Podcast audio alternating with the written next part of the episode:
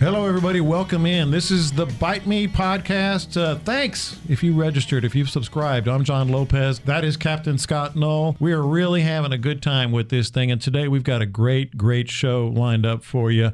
How about, well, I, I'm not going to say internet sensation, but a Bite Me Facebook group page sensation.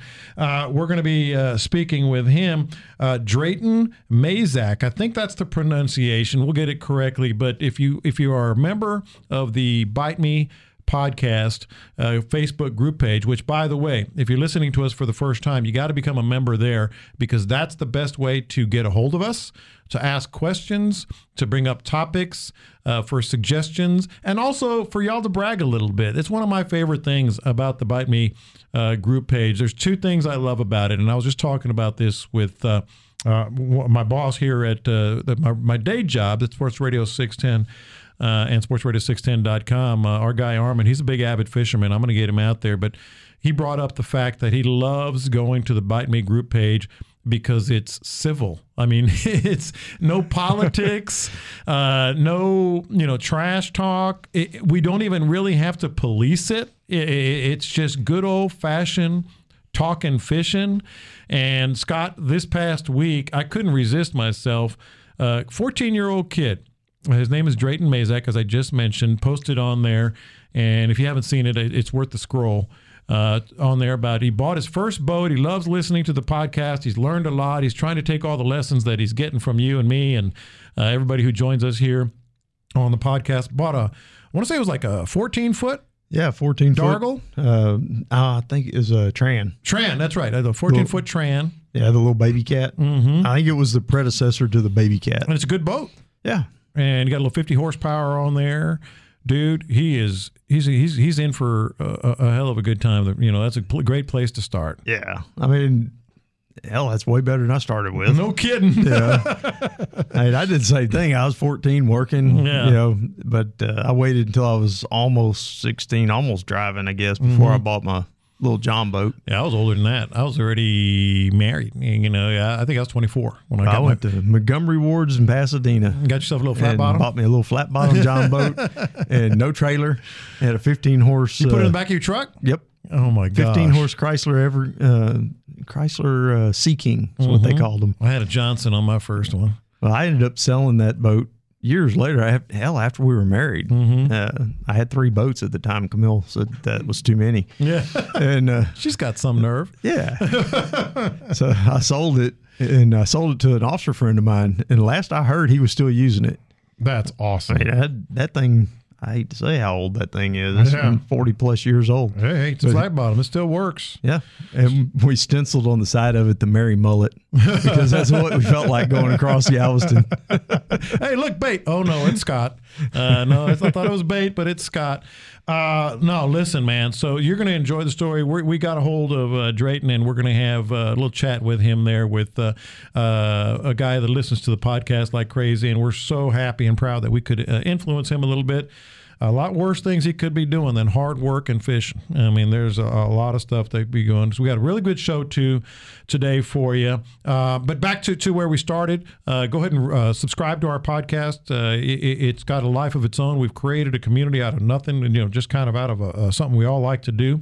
So go to the group page and uh, you know you can leave your like i said your topics and questions etc there you can subscribe on itunes uh, spotify and anywhere else that you get uh, your your podcast so let's get right into it because we have a big big show today and uh, uh, be, beyond talking to, to young Drayton, uh, we, are gonna we're gonna cover a lot of ground for you. Hopefully, help you catch some more fish, which, which is we're all about here. But let's not bury the lead. You left us hanging last week, Scott. You you you rented uh, a, a, giant piece of uh, a giant Tonka t- toy. Uh, you started digging on your property over uh, near Port O'Connor. And what's the latest with uh, the the redfish hole you're digging? Uh, yeah, somebody said the other day, old Ron over in Louisiana, he mm-hmm. he sent me a message said, "Hey, how's that little pond coming?" I said, "Hell, it's a lake now. Yeah. I mean, it's I could put the Sabine in there. I could drop that boat in there, and I could get it on plane from one end to the other. It's not a little circle pond. God this dang. Is a, I built a big pond. What is that? what do you think the surface area is going to be when it's filled? Oh, I don't know. It's hard to it's hard to measure it in acreage, because it's so different in size. Yeah. I did not do. I didn't want to do one of those rectangle ponds. I didn't want to. Yeah, do you did the right circle. thing. It's kind of like a, Man, like a I- sea almost. Yeah, I got all, and I've got creeks in it in Mm-hmm. the bottom of it where I dug deeper and put ledges in there. I put points going out. Uh, I've got a peninsula that goes out on one end of it. Mm-hmm. I just did a lot of different things with it. Just had fun with it too. Yeah. and uh, It's a hell of a fun project. yeah, and at the end, I, I drained my my little pond. Mm-hmm. I got it connected to the new big pond, and so they're Did connected. you mean to? And uh, yeah, oh yeah, I meant Yeah, that was part of the that's, plan. That's where I was shooting for, and I went all the way up to it, and I connected the two of them together, and it drained the little pond, and uh, there were hundreds and hundreds of catfish in Mm-hmm. You there, didn't not think so, huh? thousands. I didn't think we had anything in there but minnows, Yeah. you know, because it goes dry every now and then. Yeah. but it has, and uh, so once I did that, I let it drain and sit for a day or two. Yeah. And I eased that uh, excavator down there because I knew it was pretty soft. Right. But I eased it down there to the edge of the pond, and I just started digging, and I went them. deep. Yeah. No, I mean this is Oh, after they I were already connected them. And uh, I just dug deep, deep, deep down there, as, as deep as that big excavator would go. Mm-hmm. Yeah. which were probably fifteen to eighteen feet somewhere down incredible. there. And the uh, it was sand down. I hit some sandy clay down there at the bottom, Mm-hmm. and it was like Jello. It, it would wiggle, So it was wet. and it was real wet. So I got a few more scoops out of it, and then also there was three springs that popped up in the bottom of it and started filling that hole you're up. golden now. And so now I got I got permanent water in that thing. Mm-hmm. So I'm all happy with it. I saved a bunch of the catfish. I went out there. Camille laughed at me because I was out there mm-hmm. in my rubber boots, walking around in the muck, Yeah. picking up catfish and putting them in a net and dumping them into So the you're gonna have catfish. You're gonna have some freshwater redfish in there. I have bass and I got a line on some stripers, some striper hybrids. So if you, so the water could be up to 18, 20 feet deep. That the Well, stripers in, will in work places. in. Yeah, it'll be. I mean the No, I'm saying if you're looking for striper, that'll that's Yeah. you'll, you'll know where to get them. overall. I mean it'll it'll be probably between twelve and fourteen feet deep throughout you Most know, of the it. center of it. Uh, most of it, yeah. uh, the length of it. Um, so I, think I'm good, man. And uh, I've Hey, been talking. I, I, got a I got a kayak. yeah. Oh yeah. I'm, I'm gonna have a little dock on there for the kayaks and a little, little launch spot. But uh, I was talking to somebody the other day about. Uh, about the redfish hatchery, it used to be over in Palacios, Mm-hmm. and I think I mentioned it on here. Yeah, and, you did. and one of the guys sent me a message, and uh, he said, "Man, I think I know somebody that knows somebody." You know, and he's trying to get me kind of relationship. He's trying to get me the information. uh, it hadn't come He's through speaking yet. code. He's trying to he's, he's trying to get in touch with them and for me, and uh, if he can do that, man, it'd be fantastic. Because then I, you know, I can get me just a bunch of hatchery sized redfish and hatchery sized bass and throw them all in there at the same time and Yeah, rock and roll, man. man, that's gonna be a blast. Plus, a I fun mean, little place. just to sit, have a beer in the evenings. Yeah, I'm sure mullet will live in freshwater too. I see them all the time in the bayous. Yeah. So I mean, I might go cast nets and mullet and throw them in there too. What are you not gonna have in this thing? Hey, I'll have crawfish in there. I'll, Yeah, you will definitely have yeah, crawfish in there. I'll have crawfish and I don't know. Blue crabs live in freshwater. you should get some of those little crawfish traps and just put them on the, along the edges. Yeah, I mean, I've Well, I mean, do- I mean, I'm have- every possibility is on the table. yeah, it's my pond. Yeah, I can do with it what I I, want a want to do with it. I want a pond. I want one of those. I want what you what he's having. Uh, that's cool, man. A couple people I'm sure were wondering, so I wanted to get there.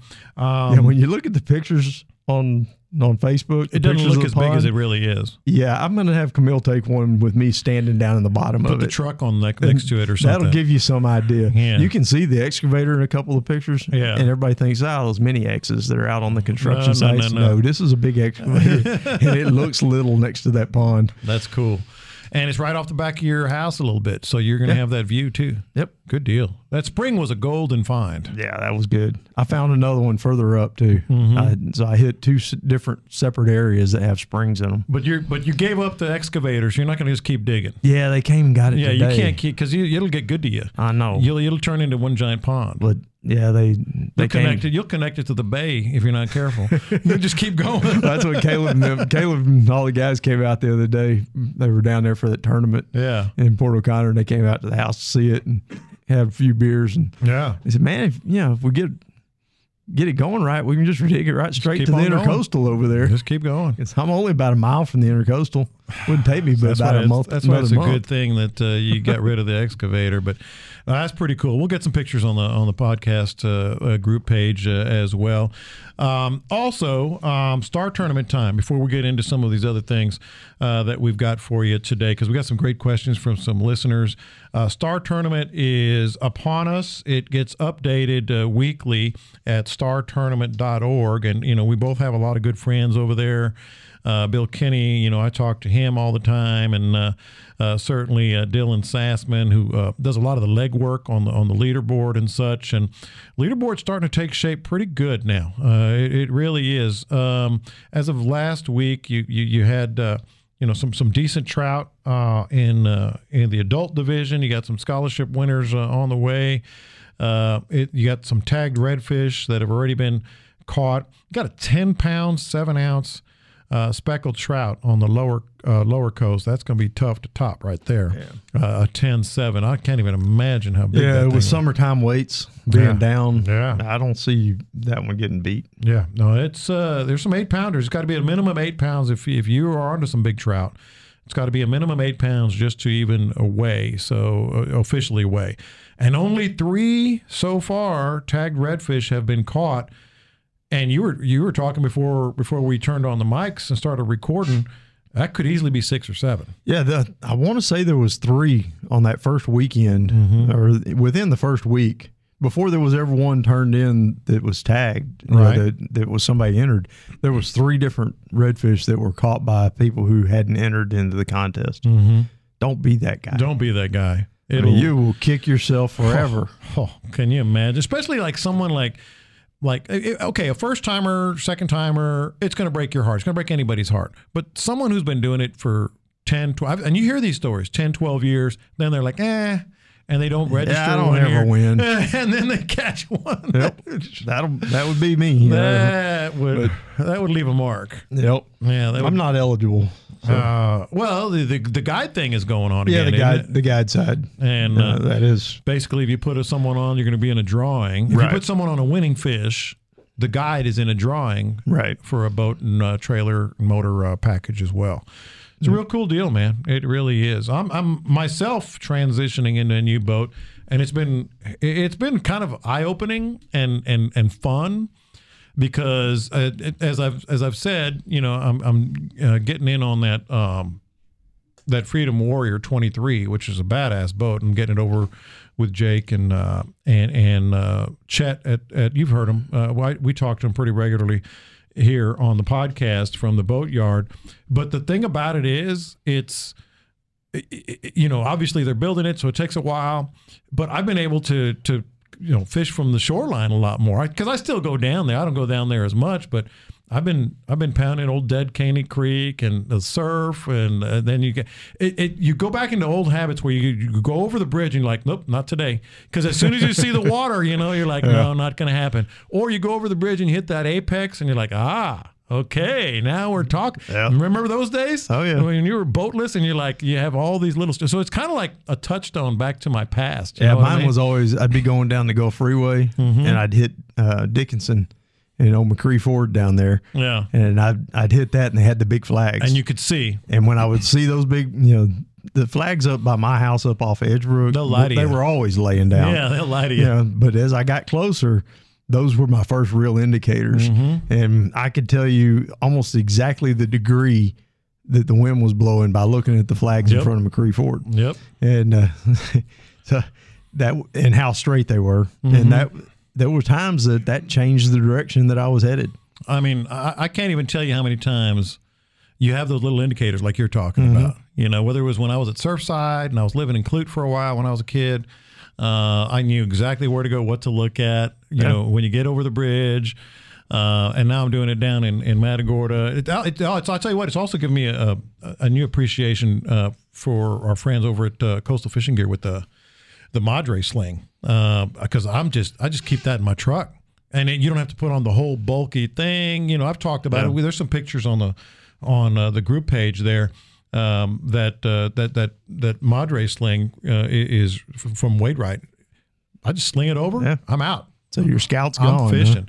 The Scout is gone. Anybody want to buy it? It's at the boatyard too. Uh, they've had a couple of nibbles, so uh, get in on that. I'm not even worried about making a lot of money on it. I just want to get my new boat. Uh, it's paid for. The Scout's paid for. Yeah. It's got that new motor on it. So you want a brand It's new a hell of a deal for somebody. 15 hours on the motor. I know.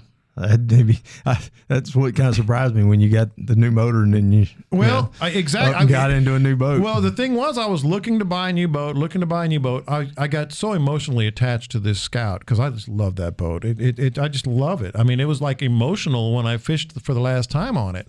But and that, and then I put a new motor on it, and I was like, yeah, I can I can go a few more years on this. And then I was talking to Chet and and, and Jake over there. And I mean, they just gave me a deal. I was like, "Yeah, come on now." I mean, oh, I know how you feel. I had to go up to the front to open my gate yeah, to let the guys out that bought my East Cape. it gets My emotional. old East Cape Fury, man. I'd had that boat eight years, Yeah. and uh, I really enjoyed that boat. Had a lot of good times Oh, I on it. took. I, I I was all in. I I took a, a selfie on it, sent it to my kids. Yeah. Oh, that old that old thing about the best day with a boat is when crap. You, you buy it and the day you sell Yeah. it. Those are the two best days. That's Yeah. bullshit. Yeah, that's crap. Sorry. It's crap. 'Cause- Hey, that 'cause- totally is. If you, you don't, if you know how to use a boat and you use a boat enough, you it's part of your family. Yeah. Uh, so so anyway, yeah, I'm going to sell that thing. They got it over there. You can talk to Chet and uh, and uh, and Jake, and I'm going to get that. I think they're building it right now. They should be. I can't wait to get my hands on it. It's going to be a nice, nice boat. That, Bring uh, it to Port O'Connor. We'll break it in. I'll break it in. I'm gonna hopefully get it real soon and, and go right to Port O'Connor because I want to get down to Rockport too and just mark everything. I want to come up the coast with some Yeah. of the, some of the spots. I only go to Rockport like once or twice a year. yeah. Port O'Connor maybe once or twice a year. So I want to like just spend a week, take a week off, and just go and just start marking. You know, because I got the little chip, Right. but I don't know how reliable it's going to be. I'm gonna have to get with you and and our guy Shane Lechler, by the way. Uh, he, he might make an appearance on the podcast here pretty soon. Uh, Okay. I, am going to be Cool. going down there, so I might. Uh, Future Hall of Famer. future Hall of Famer Shane Lechler, former Raider, former Texan. Uh, so we'll, we'll get him on the podcast here in the next couple of weeks uh, as well. All right, so let's get to some of these questions, Scott. I know you got the answers because you the man. Um, I'll just start. I'll read them verbatim, man. Uh, this is right off the, the Facebook group page. Um, something we've talked about here and there. You know a lot more about it than I do. I, I kind of just dumb into them. I kind of get lucky with them occasionally if I see something floating on the water. Anything about triple tail. Uh, the, the the listener says they're they're un, it's unknown to me, but it's on my list of want to catch, uh, and it should be because it's delicious. My buddy who fishes Port O'Connor down by you, Scott, is crazy about them. I'm not sure I get it, but I'm willing to give it a go. Uh, let's let's do the the basic stuff, man. Uh, you want to give it a go? You want to you want to stumble into some some uh, triple tail, man? Stumble into them is a way that most people Yeah. end up doing it. I mean, that's that's a true way that it happens. Uh, running the beachfront like I do for tarpon, I'm constantly looking. Uh, anything that's floating in the water, uh, any piece of debris, uh, little line of weeds. Uh, there's times when we get the good, you know, good solid lines of seaweed will come in pretty close, and I'll get on that with a trolling motor and just ease down there, you know, and just watch, just look up underneath everything. And a lot of times people don't even realize what they are, you know, when they run across them because they'll they will float out in the open bay mm-hmm. or on the open beachfront, and they just lay on their sides. Those big ones, uh, the smaller ones are usually around the structure really tight, Yeah. but some of those big ones I've seen them just absolutely floating out in the middle of the bay. It looks like a daggum- looks like a black trash bag. I mean, if you don't know what they look like, picture a crappie that's gotten way too big. That's a great way I to put it. They Yeah. look they look similar to a crappie, the same ki- kind of body size, but they can get on up there, you know, 15, 20 pounds pretty easy. Mm-hmm. Um, they look lazy. Uh, don't let that fool you. Yeah. Because the second that they eat, they head right back into whatever structure they were around. Yeah. Uh, the buoy, uh, buoys along the ship channel, good good place to check.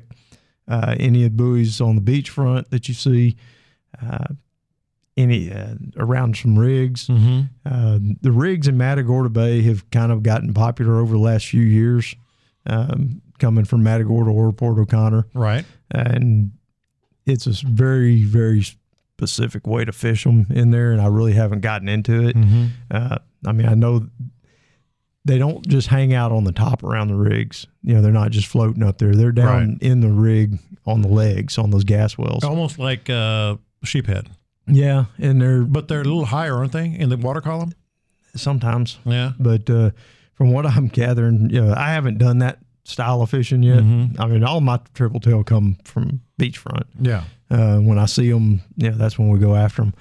Uh, the other part about triple tail is they are weird, weird on the bite. I mean, they you can catch one on a lure from time to time. Uh, DOA shrimp Mm-hmm. is a real good one to throw at it. You know, the little small quarter ounce size. Um, but a live shrimp is probably the number one to go after. Go after those. I've tried it with fly, and I still haven't got one. Yeah. I mean, as many times as I've thrown a fly at them, you'd think sooner or later I'd get one, but uh, it just hadn't happened for me yet. Uh, the first one I ever took a shot at with a fly, I was on a buddy's boat. We were on it's a oh, 28, 29 foot boat, and we were running out kingfishing, messing around. We are coming back in, Right. and I was driving the boat. On the way back in, I saw his triple tail, a huge triple tail. Hey, hold on, hold on. And he's just laying there while I was driving a boat. So I woo, shut it down. Everybody was half asleep coming back in, Yeah. all raised up. What? I said, ease me up there to that thing. And he had a bow pulpit on Yeah. that boat. You Yeah. know, I mean, it was that size boat. So I go up there, I get on that pulpit, and I'm standing with my fly rod, and I'm motioning him, you know, telling him what left, left, left, right, right. You know, give me a little bit closer, and I would start working my fly rod to get it. Yeah. I make one good cast, and then he damn near runs over the thing. He's still moving forward, and of course, Gone. It doesn't eat. Yeah, gone. And then out of the corner of my eye, I see this long gaff come flying through, and he, one of my buddies free gaffed him. what? yeah, he said, "I let you cast at him." I said, "One time."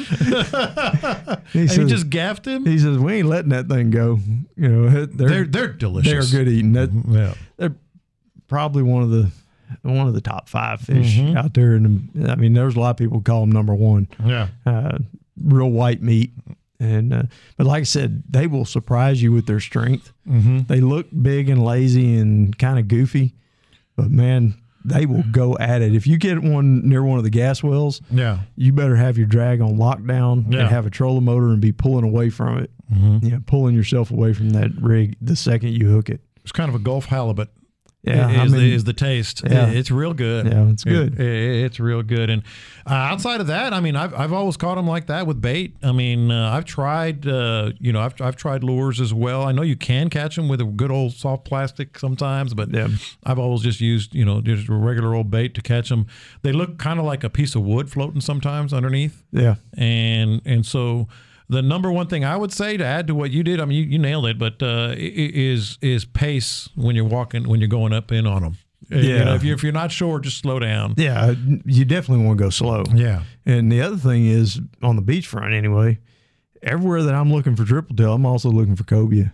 mm-hmm. And the cobia will be in the exact same places as triple tail. yeah, And uh, yeah, I mean, I've seen other than that, I've, I've seen cobia swimming with uh, manta rays and things like that too. yep, But uh, any hard structure, the rigs and uh, buoys and things like that, you can look look up under there, and sometimes you'll see a triple tail, sometimes you'll see a cobia. and um, and it could be a a board floating in the you know an old door or something floating in the in Yeah. the Gulf. That's a good place to kind of ease up and Yeah, that is anything that I see floating. yeah, I'm going. I'm going to slip over there to it. yeah. Uh, there was one triple tail that I saw him three days in a row. I tried to catch that stupid fish, and he was on a pipe. It's a pipe that's in uh, Port O'Connor between the jetties and Pass Cavallo, about 150, 200 yards off the beach. Right. Huge steel pipe that just sticks straight up, and it's only about a foot above water. I mean, it's a dangerous pipe. Uh, it needs markers on it. yeah. But uh, I ran up to it ah, several years ago, three or four years ago, and uh, looked at it, made a little circle around it. Oh man, there's a huge triple tail on there. and so I had my fly rods. I was going out looking for tarpon. Yeah. So I start chunking flies at this thing, Mm-hmm. and he would chunk come flying off of that. That, that what they do a lot like- of times they swim in circles Yeah. and he would swim in circles around it. I'd throw that fly in front of him as he came around, and he would start following it. And he followed all the way to the boat, and then he'd turn around, and swim back, Oh man, that's frustrating. throw the same fly at him again. He wouldn't even look at it. Switch flies, and he'd follow the He new, was curious. The new fly, he'd follow it all the way to the boat. But once he saw it one time, he would never come back That's after. it. crazy. So I did that for about 30, 45 minutes. Threw every fly that I had at him, got nothing. Mm-hmm. Second day, I come back through there by myself, and I tried it again, but I only gave him about five minutes. Yeah, second yeah. day, third day, I had a buddy come down and I said, "Hey, you want to go see a big old triple tail?" he says, "Yeah, man, I love to catch triple tail." I said, "I didn't say You you, ain't gonna catch catch it. him. Yeah, you ain't gonna catch it. this is the smartest triple tail you ever seen." I said, "But you can look at him." So he goes, "Nah, man, I'll catch him." And he threw DOA shrimp at him. He threw soft plastics. He, he threw everything that he had at him, and uh, never got him. Never got a even a That's awesome. any kind of reaction out of him. When you say big, give me a give me give me some perspective. Uh, he was probably pushing that 20 pound mark. Oof. He was a good one. Oof. I mean, he was a real good one. that would have been fun. Yeah. I, He's probably still out there mocking you. yeah. I look at that pipe every time I go by it. Uh, any customer that's been on my boat when we go know tarpon the fishing, they know the pipe. They- I'll just ease on up there to it and I'll check it on the way out and I'll check it on the way in. One of these days, One of these days, there's going to be a triple tail there that wants to eat. he's he's uh he's your white whale. He's, he's Yep. so the reason I said the DOA shrimp, Mhm.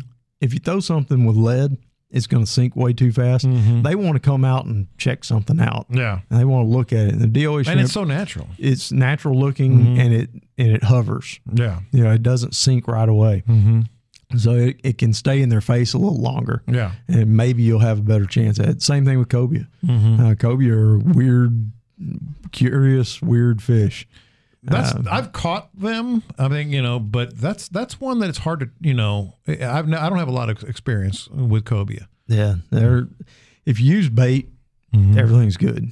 Yeah, Uh, I've heard people. I haven't ever done it, but taking uh, little small hard heads, really. cut, cut the fins off, and get as many as you can. Have the, have the kids go out and catch a bunch of them for Just you. on the dock on the ramp or whatever. Yeah, and just catch a whole bunch of them, clip the fins, Mm-hmm. and then lip hook them, and throw that wiggling hard head up there in front of them. Big drive 'em. I bet you catch a lot of stuff with that. they will eat it. Yeah, Yeah, everything I've heard, they'll eat it. that's awesome. All right, uh, so yeah, that, that's Captain Scott. I'm John, um, and we've got your questions we're, we're hitting right now. We'll, we'll get to a couple of other things here in a little bit, uh, but but here, I mean, we could do a whole show on this. Um, we're, we're you know we've got listeners up and down the coast and, and into other states. Uh, Captain Scott. So so let's just give a taste of, of this one question because we want to keep everybody happy and answer everybody's questions. Um, we can follow up on this maybe in a future episode, but um, but but we have a, qu- a listener, something of a beginner, which we love. I mean, that's why we do this. Uh, we, we you know we have a lot of guides that listen to the show. We have a lot of uh, really veteran fishermen listening to the show, and that's good because you can always keep learning. We always talk about that. You you and I go out in the water and learn something every time we go out. Talk to each other and learn something. At least I talk to you and learn something anyway. Uh, but uh, um, but especially for beginners and, and and sometimes you know guys have a lot of pride and it's hard to say you know hey man I don't know you know that, that's one of the best things about this podcast That's what I've liked about our our Facebook page too. yeah is people are actually asking questions Y- on there. your pride isn't getting in the way you Yeah. know uh, and so he flat out said guys I'm a beginner you know uh, I fish out of Galveston. You are you, you've been in Galveston your whole life. You know you you fished in and out of Galveston, and he says, guys, just very basic stuff: setups, techniques, baits, and then he said, any any tricks and secrets. but uh, well, the, I tell you what, the first three things will, will help with the last. You know, you know, setups, techniques, baits, uh, and I wanted to, the way I put it on the on the kind of the rundown here is upper coast. You know setups, techniques, and baits. Because I think a lot of people can learn from this. Galveston is a different color water. It's a different type of structure. It's uh, especially you know around uh, some of the cuts. It's uh, expansive. It's, it's a very big bay system. Um, so so you got to start right there with the color and the, the the size of the bay system with Galveston. But but I'll just toss it to you after that. Yeah, and the water's never going to be super clear except they're in the middle of the winter. So what does You that mean? Middle of the winter time, it can be too clear Mm-hmm. because the Galveston fish they get lost in that clear stuff. Mm-hmm. You know, it's like, oh man, I don't know what to do here. Um, it's like being at a really, really nice restaurant. I don't know which fork to use. you know? Tell me. So, so I think the fish kind of get that same thing of I don't know how to how to handle this.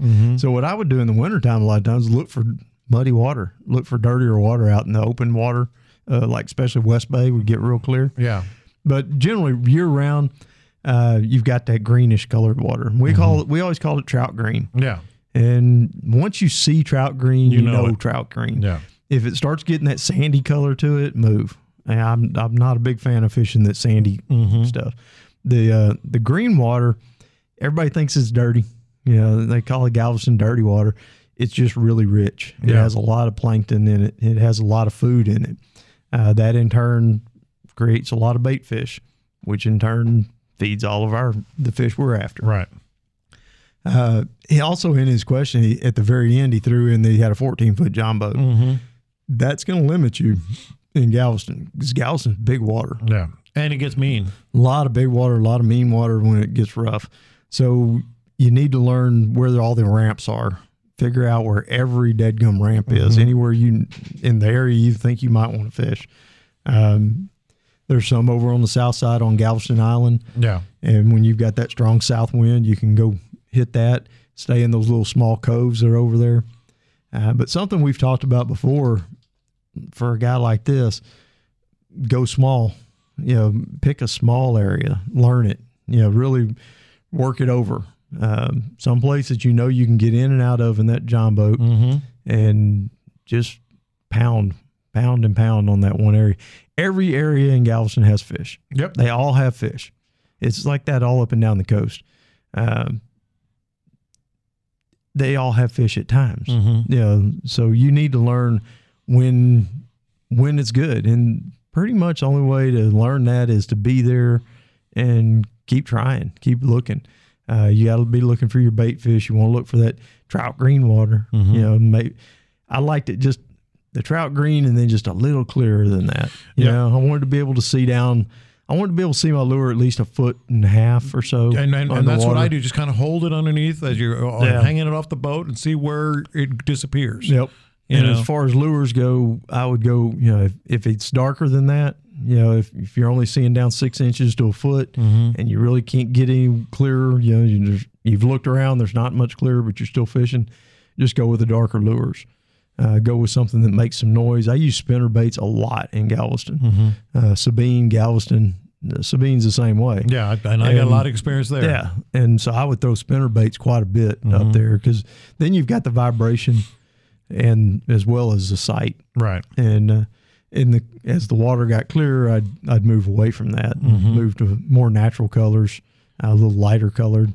Uh, but in that fourteen, like I said, the fourteen foot John boat really kind of puts a kink in your plans because if you you're not cross, well, I say you're not. I did. you're likely not. As a kid, it was not the smartest thing I ever did, and I probably Yeah. should have never done it. And if my dad's listening, no, Dad, I didn't and do didn't that. do it at all. But uh, yes, I I went from Eagle Point into Trinity, and I went from Eagle Point all the way to Anahuac. On Well- the, on on the uh, East Bay side, I ran that North Shoreline Yep. and uh, crossed the ship channel many, many, many times in that 14 foot John boat of mine. And looking back on it, Eh, not the best thing that ever was done. not the smartest thing in the world to be doing. But we fished that back then. We had gas wells too that were scattered all, All around. Bolivar, uh, Yeah. the Bolivar roads. And shoot, man, we went out fish those gas wells all the time. Well, and, and you hit on a couple of things that I that I want to uh, weigh in on real quick. Uh, the first thing you said was water clarity. Um, I in Galveston and in Sabine, um, and really down toward the mid coast too. You can say this where where I, I go out of now a little bit. It can it can be too good. The, the water clarity Yeah, can be can- can be too definitely. good. Uh, where you're like, man, this is beautiful water, and I'm like, yeah, it is. Let's keep going. Uh, be, be, because you, I mean, obviously you would try it. You never know. Wear a lighter, use a lighter color lure, you know, a clearer color lure, whatever. But it can be too too clear. But the thing I wanna I wanna hit on the most is is is what you said about, and we've we've repeatedly said about you know, uh, start small. This is not exactly small, but let's say one of the one of the parts of, of the Galveston Bay system that, that I've really learned a lot over the years on is Trinity Bay. And so you have a John boat or, or whatever boat, you can put in all around, no matter which way, the, I, I say this all the time, no matter which way the wind is blowing, you can find a good shoreline to put in at Trinity Bay. You can go all the way down to Double Bayou. Yeah. You can go up to Anahuac. You can go across uh, over toward what's over there by uh, by Beach City and all that stuff. But you can even go into Thompson's and come around the corner. You know, from from from Galveston Bay up there. So uh, just make sure that wind is going to be consistent. Right, right. you don't have you- a- yeah, a little front like, coming. We got to go across. Yeah, I'm, I'm, I'm planning on that south wind being here all day. Yeah, Whoops, well, there's a north well, now. Yeah, you definitely got to Yeah. hit your apps You- and make sure. Keep but- an eye on it. Uh, but that's my point. You know, you make bays like Galveston and Sabine and most bays up and down the Texas coast. You can always find a ramp. That first thing you said about use your truck, man, drive around, get get Yeah. used to every ramp uh, that you can, and and ask some of the old timers or some guides. You know, you know, guides will tell you anything about as far as like you know ramps and stuff. You know, Well, I mean, I stayed mostly in West Bay, I, East Bay and West Bay. I didn't do Trinity a whole lot. Mm-hmm. I did mostly Trinity. Yeah, And I did Trinity some when I was younger, and then I kind of got away from it. yeah. Uh, it was just a longer drive from my house, honestly. And it was a shorter one for me. Go figure. That's why you got to start. Because I was living, well, I still do, but I'm living in Humble. I could be in Anahuac in an hour. Right. You know, so where else am I going to start fishing? Yeah. So, then I was in Pearland, so Yeah. Mm-hmm. my whole deal was going to West Bay, Chocolate.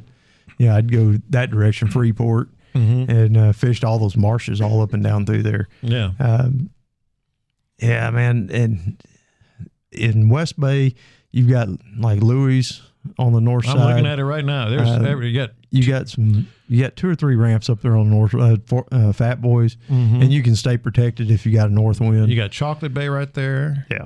And You- then you could also go around on the south side over there, and uh, I don't even know what they call it anymore. It used to be Pirates. Uh, Oh yeah. but I'm I think it changed hands, changed names. Mm-hmm. There's there that one and Sea Isle, uh, Yep. both had ramps, and you could put in at either one of those and hug the south shoreline. Mm-hmm. And I mean, we did it in kayaks. If we can do it in kayaks, you can do it in a john boat. You know, one thing um, I, I mentioned, you know, that I'm getting a new boat. When I get that new boat, uh, and this can translate to this conversation, I'm gonna take a week off. I'm, I'm gonna take a week off at least, so I can get in that boat, put all my stuff in there, uh, and I know these bays, but I want to get my boat, see where it can go. I mean, this one should be able to go just about anywhere, but you know, see how I can use it. Uh, can sign up for Tow US. where, where- yeah, yeah, sign in, get to know Caleb real well. Caleb is crazy, man you got to know people with airboats. he sends us videos sometimes. I'm like, dude, he's nuts. At times, yeah. I mean, he's it's no wider than the than my truck sometimes where he's putting that boat through. I know you're nuts too. See, I do that. I just don't but take videos of but it. he's next level nuts. Unless you know, unless there's something about you I don't know. I still don't know. But I, I would white knuckle my dad quite a bit. Yeah. He would. He'd just look at me after we'd run something. He'd say, "What the hell were you doing?" yeah, And I was like, wasn't that fun? I was sliding the boat Wasn't through the mud. yeah, I was I was slip sliding across the mud. Uh, but but but again, it, it translates to this. Like I'm gonna take a week and learn everything, do everything, try everything on my boat. Yeah. You can do it when you're learning. If you have an old boat, a new boat, and you're learning a new base system, take some time if you can. Take take three weekends in a row. If you can take a week off, take a week off. Start on one end, go around, find the ramps, talk to people, put your boat in, put it out. It's it's that's that's the best advice I can give anybody. Yeah, and that's the other thing. Different ramps fit different boats better. How far you put it in? Yeah, how far in you got to go, how steep it is, how how quickly it drops. Um, there's there's one there in Port O'Connor that a lot of people love Clark's. I cannot put in at Clark's. I put in at Clark's. I hate putting in at that ramp. Yeah. It's, pretty na- busy sometimes. It's narrow, it's busy, Yeah. but it's narrow. You know, as far as getting it in there, Mm-hmm. which I can back a trailer into. Yeah, I can damn near parallel park with a trailer. Yeah. Um, so getting it into the the slot's not the problem. It has a a flat entry and then it drops really steep, Mm-hmm. so it has this point, and my trailer drags on that point Yeah. every time.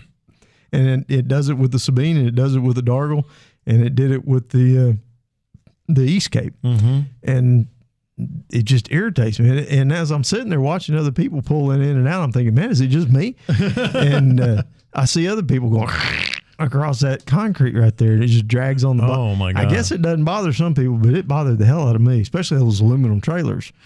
Uh, yeah, it's just taking a little aluminum off every time I went up and down that ramp. Th- There's that's that's something because it, it I've I've been there. In fact, I've got a I've got a story about Clark's that I've never told, and it's a boat ramp confessional. but it's not me. It wasn't my. It wasn't. Well, it was kind of my fault.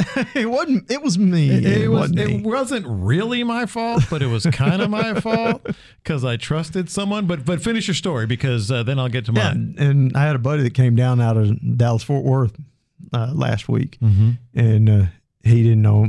Yeah, he just he was staying over at Clark's. He, Yeah. he put his boat in over there, and he ran out and uh, he got into some kingfish right off the beachfront where I told him to go, and Yeah. he was all happy about that. But uh, he said, "I am never putting into Clark's again." He said that ramp was way too sketchy for me. That's funny. Uh, I use Fishing Center. I've used the fishing Yeah. center too. I, I'm not biased. That's My deal sure. is with the fishing center, it's got four lanes. The Mhm. parking's a little screwy. You know, it's it can get goof, goofy on Saturday. I had to walk two blocks this past Saturday to park. Oh wow. But uh, we had a big, well, we had that big tournament in town. Oh, that's right. right. That one stuff Caleb was going in. Yeah. and uh, so I had to walk a ways to uh, to park my truck this time. But uh, normally I can I can find one fairly close, but uh, it's got four lanes. There's always an open lane there. You're never waiting on Yeah. somebody else. Yeah. Um, so Yeah. I'm looking at it right now. Yeah, I mean, I really like that one. Uh, I've stayed at that little that little throwdown hotel there, motel there across from Clark's. I mean, from uh, the the fishing center. Um, but Tell, tell you how crowded Port O'Connor was last weekend. I don't know why I took a trip for Saturday. I, I know better. I don't like to do it. Uh, but middle anyway, a tournament like that. Yeah, the tournament. What even just Port O'Connor on weekend and Saturday, Yeah. on Saturday and the summertime when it's nice weather. Mm-hmm. It's just going to be tough. As I was driving out, people had, had launched at Froggies, Mm-hmm. They were parked all the way out to to 185. Yeah, I believe it. I mean, That's a sign. I just turn Yeah. around. I'll go. I'll go fish in the evening this year. yeah, today. I, I'm not going through that. But Yeah. yeah. they were parked all the way out to 185. And uh, that's a hike, man. That's a big hike. From there down to the intercoastal is a pretty good ways. Yeah. And so I, uh, yeah, I, I haven't been down there in a while. I'm gonna go here pretty soon with the new boat to, to, to get, like I said earlier, get every the lay of the land, so to speak, on all that. So here's a story on Clark's before we go on. I'm not, I, I hadn't thought of this in years. It's the first and last time I took this dude fishing. Uh, so that's that's a hint right there. All right. so I'm I'm like you, very meticulous about everything's legal, everything's in its place. I've got everything in order. I test, you know, everything, you know, flares and you know, fire extinguishers and so I back into into Clark's and you know how the game warden is. It might have been the sheriff. No, it was the sheriff. Um, I back in and they always ask you, "Is everything good to go?" I said, "Yes, sir." And as I'm as I'm telling him that, it was my it was it was a friend of mine and his friend who I've never really been around, but you know, whatever. Yeah, bring him. Let's go. Let's go fishing. As I'm saying that, I notice out of the corner of my eye, his friend starts walking to to the to the bait shop to the building. You know, I'm like, all right, he must need a drink or something, you know, whatever. And and so I see my friend, my other friend, start walking that direction too. And uh, and he goes, everything good? Mind if I look at your boat?" Yeah, hop on, man. I'm, I'm opening every every compartment, everything. He's looking at everything. He's going through, uh, you know, uh, every, I mean, they're giving me the total rundown, and and I kind of look back at at those guys that that I took fishing, and and they're both they both look like they've seen a ghost, and I'm like, oh crap. One of these bleepity bleeps has got a big old bag of weed that he brought on the boat. and and so that's when I start looking like, you know how a cop knows when you get nervous? Yeah, I, I'm familiar. And I'm like, and I'm like, Mr. Cool, yeah, open everything. Yeah, look everywhere. Whatever you want. I got it all. Here's my line. Here's that. After I turn and look at him, I'm like, uh, we about done here, sir? No. And he was actually very cool. He gave me one of those gold stars, like, you know, if you can flash it to. There must have been the game warden. They call him a gold star. It's like this little sticker. If you get stopped again, just show it to the game warden. Yeah, And- Coast Guard. yeah, the Coast Guard. That's what it Yeah. was. Yeah, and, and and they won't even stop you. They'll just say, "Okay, good. You've already been checked. Yeah, you've already been checked. It must was the Coast Guard. And they get back on the boat and they start laughing. I said, "If one of you guys brought a bag of weed and didn't tell me onto my boat," and they're like, "I'm like," and I went on the trip with them. I finished the trip Yeah. because I had my gold star, you know, Yeah. but they haven't been on my boat again. They brought it was like a whole like whatever quarter ounce of weed on the boat, and I'm sitting there like, yeah, man, open it all up, whatever you need. Here, you want some of this? Whoa! he had it in the bottom of his tackle box, and they didn't look in there. But I was like, oh my god, that's a helpful hint. If you're going to bring weed onto somebody's boat that you don't know, don't. or I'm sure let them know. Let them know. I was like, oh my god. All right, let's uh, let's get uh, on to the next topic here, and then we'll get in with. Uh, with our guy uh, uh, Drayton, uh, but but this is a good topic that that uh, people I'm sure a lot of our listeners don't really know the difference and when you should use mono versus fluorocarbon uh, leader. Uh, you're an expert on this because of your fly fishing expertise as much as uh, your other ex- uh, expertise.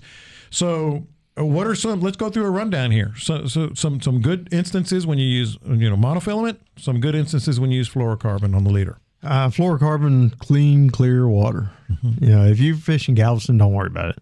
Uh, fluorocarbon is more expensive than mono, and uh, it does it has less right, light refraction within it, the qualities of it, so it basically disappears in clear water. Okay. Um, it with the makeup of it, it's more dense, so it, it does sink faster. Mm-hmm. You know, it sinks a little more. So if you're using subsurface lures, fluorocarbon is great. If you're trying to throw a top water, some people don't like using the fluorocarbon. They think it drags down the nose of the top water. I don't stop my top water enough to where I think that that yeah, really it doesn't has really affect effect. it. Yeah. So 99% of the time I'm using fluorocarbon. Mm-hmm. Uh, it's just because I've got it. You know, I've got plenty of it. Uh, I buy the big spools of it. I, you know, What which one do you trust more? uh, fluorocarbon. Yeah. Uh, it's tougher. It it resists uh, scratches and cuts and nicks and stuff better than monofilament does. Mm-hmm. Uh, I guess you know if if it's dead slick water and I'm really concerned about how the top water's working, maybe I'd go to a mono. But uh, and when I was in Galveston, I used mono all the time. Mm-hmm. Uh, I mean, fly fishing, regular fishing, whatever. I just used mono. It was cheaper, and uh, it did the job. Then when I, when I moved to cleaner water, Mhm. Port O'Connor and going down to Port Mansfield and places like that, I'm I'm a lot more into fluorocarbon down there. Uh, as far as size goes, I mean, I'll drop down to a 12 uh, for Right. fly fishing. Generally, if I'm uh, throwing lures, it's going to be 16 or 20. Mm-hmm. Uh, like I said it really doesn't matter that you can get get away with a lot thicker and heavier on the fluorocarbon because it is so clear. Right. Uh, now you get into tarpon, uh, that's all fluorocarbon. That's all I'll use on Mhm. them, and that's 60 or 80 pound, depending on what size fish we're after. Uh, so I've got a wide variety. I mean, I've got I've got 12, 16, 20, uh, 30, You got it all. 50.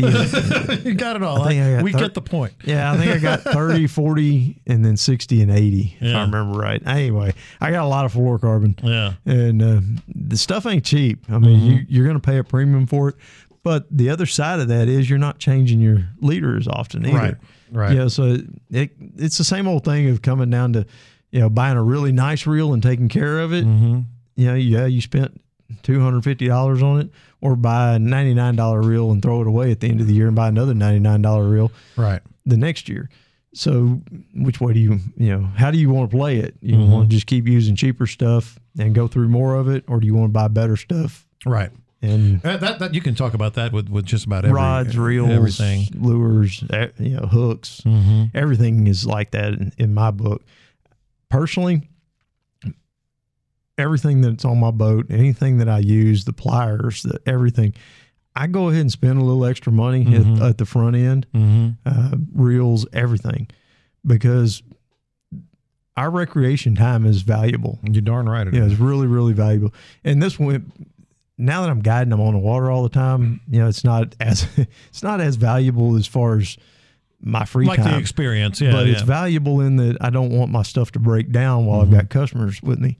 And cheaper stuff is going to break down sooner. Mhm. It's just a it's a fact of life. It's Yeah. the way it's going to work. Yeah. And so, but when I was recreational fishing in the past, I was hardcore recreational. You know, I Mhm. mean, I went a lot. I didn't want my pliers to break Yep. while I'm out there. Yeah. I didn't want my reel to to start seizing nothing up. more or, frustrating. You know, the drag start messing up, Yeah. or the the um, Because it sticks in your mind too. yeah the push button. yeah. you know, the push button on your reel just starts sticking a little bit. And I had one reel where you'd have to flip it up with your thumb you know, at certain times I finally just chunked the reel. Yeah. I was tired of it. I tried to fix it. I took it to the shop. Invariably, it would get a little gunk in it, and it the the thumb bar would stay down, Mm-hmm. and I'd have to flip it up with my thumb after every cast. Right. And the amount of frustration that goes into using cheap equipment that you know doesn't hold up, it always break waders. Yeah. Waders are the worst. Waders are getting to be my big thing right now. I used to just go, yeah, let- let's get some cheap ones. yeah, in it, get get whatever. Yeah. You know, now get the good. Ones. Lately waders. I've been, yeah, it makes a big difference.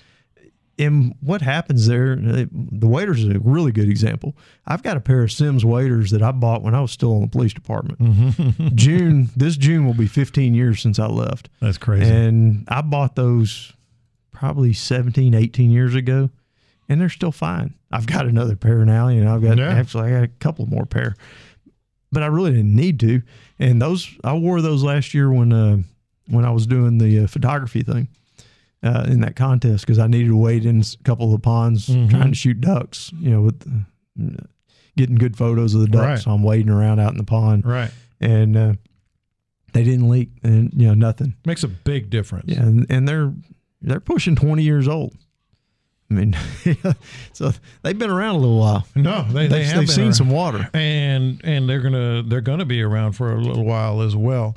Um, no, that the only thing I would add on yours with the getting back to the to mono versus uh, uh, Yeah, kind of rabbit trail. no, no, that was but- good. No, that was good. I mean, that that's what that's, kind of what we do. Um, but uh, uh, the only thing I would add on, on, that discussion, mono versus fluoro, is how fast do you want your bait to sink too? Um, that, because you touched on it. A lot of people use mono for the top waters. I'm I kind of go either way, just work the bait, and it seems to work fine. You know, Yeah. I, I'm not that precise on it, but a lot of times if you use it, it on a popping cork and shrimp, is I want to make sure I got the right leader on there because when I'm when I'm reeling a shrimp in, and maybe you'll disagree with this, you, you kind of want it in the water column, not all the way on the bottom and not all the way on the top, and it also has to do with how you're reeling. But you, you tend I tend to use mono. It kind of just keeps it, it for some reason, just personal experience, kind of keeps it in the right place easier. Yeah. Otherwise, I'm fluorocarbon all the time, and also how fast do you want when you pop use a popping cork, whether it's for redfish or whatever? How fast do you want? It has to do with the weight of the jig head that you're using, which is very light usually. How fast do you want it fluttering down? Yeah. You know, because if you, if you pop it and it just goes whoop, goes straight down, you're going to lose some effect. You want it kind of just fluttering down a little bit. And that has to do with the line and the fluorocarbon. Would, Yeah. would, would help on that. Yeah, I mean, I, fluorocarbon. Way to look at it, fluorocarbon sinks Yeah. faster than mono. Yeah. You know, mono will sit up on the top a little bit more. Uh, fluorocarbon is tougher than mono. It doesn't stretch as much. Uh, if, you know, if you use long leaders, Yeah. like what I tend to use, like on the tarpon especially, Uh, absolutely. um, there's no stretch to it, you know, or, or very little stretch to Mm-hmm. fluorocarbon versus mono.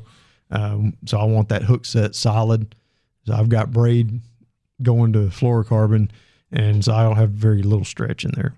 All right, this will be fun, Scott. Let's uh, let's give our guy Drayton uh, Mazak uh, a call right now and and kind of get the lowdown on what really has become uh, one of the, uh, the, the the great kind of success stories of the Bite Me podcast and the Bite Me podcast group page. All right, we we do have Drayton here. Uh, Drayton Mazak, is that how you pronounce it, or how do you pronounce your last name, Drayton? Mazak. Okay. Uh, well, Drayton, it was really really cool. I'm I'm scrolling through our Bite Me group uh, Facebook page and. Uh, I see your pictures, and, and I got to the party a little late because I was, uh, you know, I was actually down on the bay, and I'm like, well, this is kind of cool. And then it says I'm 14 years old, and I just bought a brand new boat, and you put in some extra work so you could, uh, you could get that boat. And and of course, um, I was talking about earlier.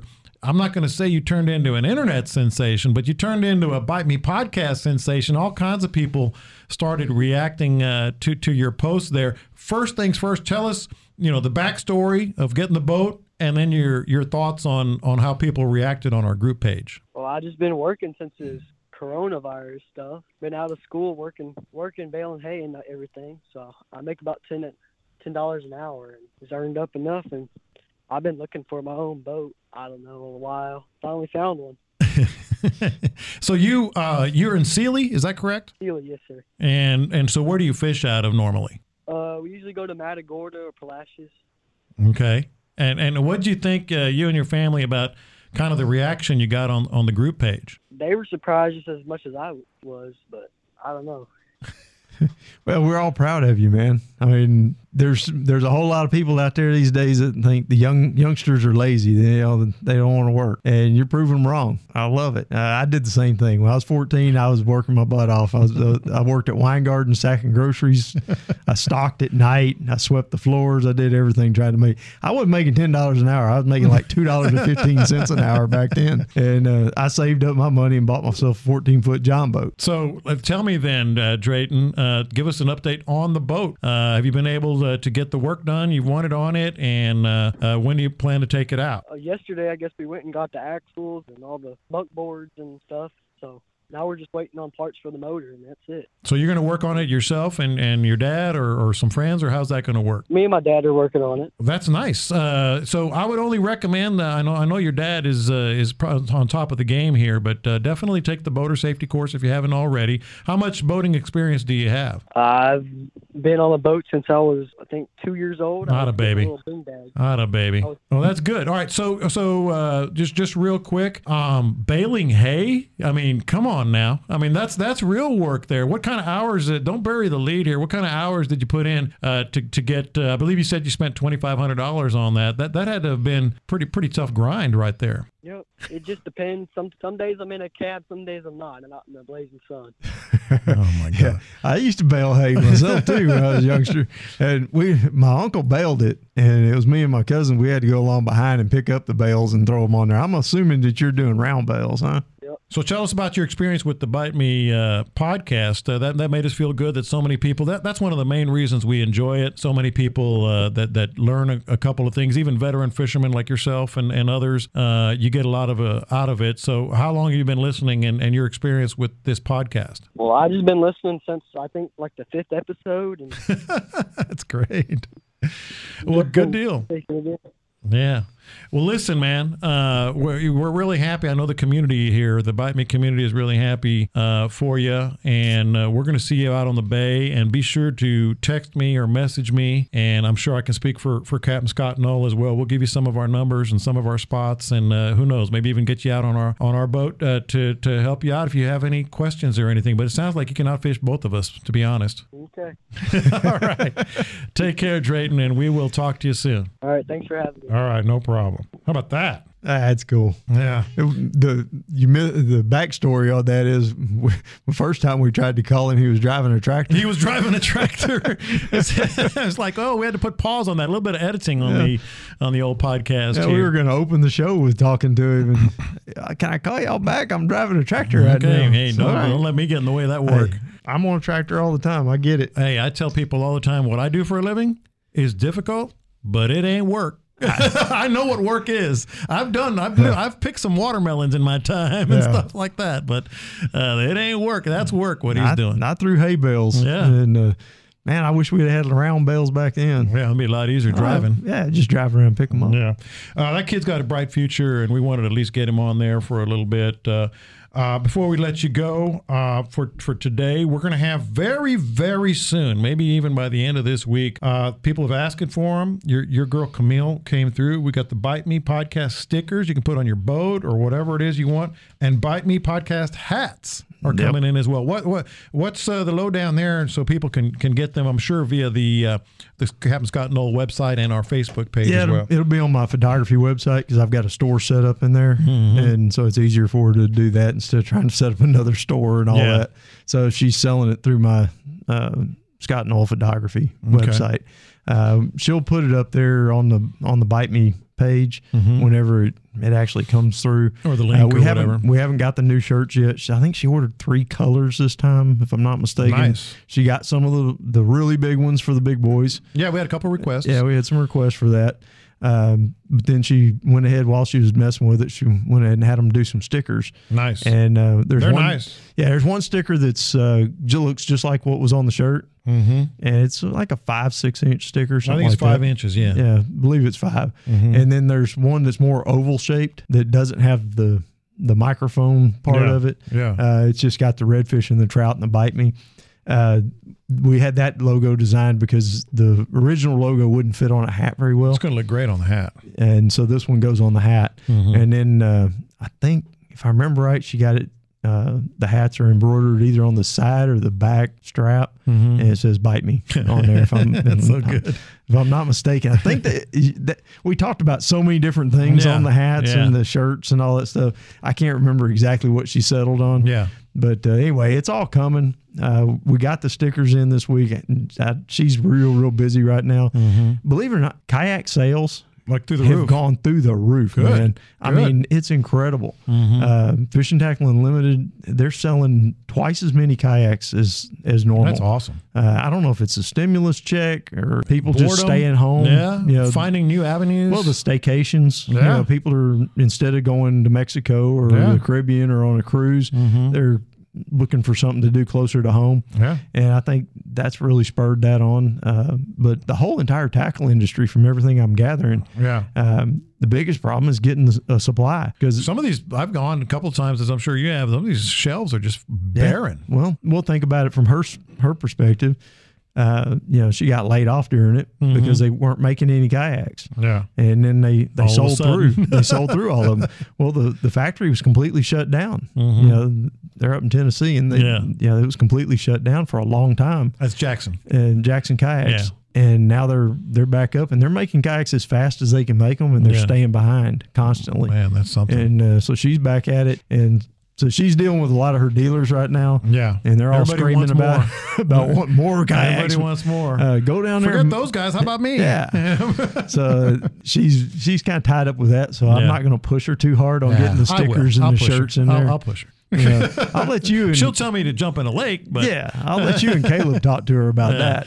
We'll get it But, done. uh, So, yeah. I have to live with her. just yeah, just keep your your eye out on it. We're gonna have hats, stickers, shirts, um, and uh, th- that's kind of our way of uh, of just uh, making sure everybody uh, can represent uh, this this great uh, community that, that we've built on the Bite Me podcast. Don't forget, it's going to be on the Facebook page. Uh, don't forget to to book Captain Scott, CaptainScottNull.com, CaptainExperiences.com for a lot of the guys that have been on us and uh, on our air, including including Captain Scott. Uh, we're going to talk with Jonathan Newar from from CaptainExperiences.com uh, next week, so keep your eye out on that because he's got some good insight uh, on some things we want to talk about. Uh, until then, drop us your questions. Uh, we'll try to give you uh, everything we can do on the topic. And uh, go catch some fish, man. And uh, if you see old uh, Drayton out on the water, give him a shout out, man. And we'll get him a sticker and a shirt as well. We'll talk to you guys later. Catch some fish.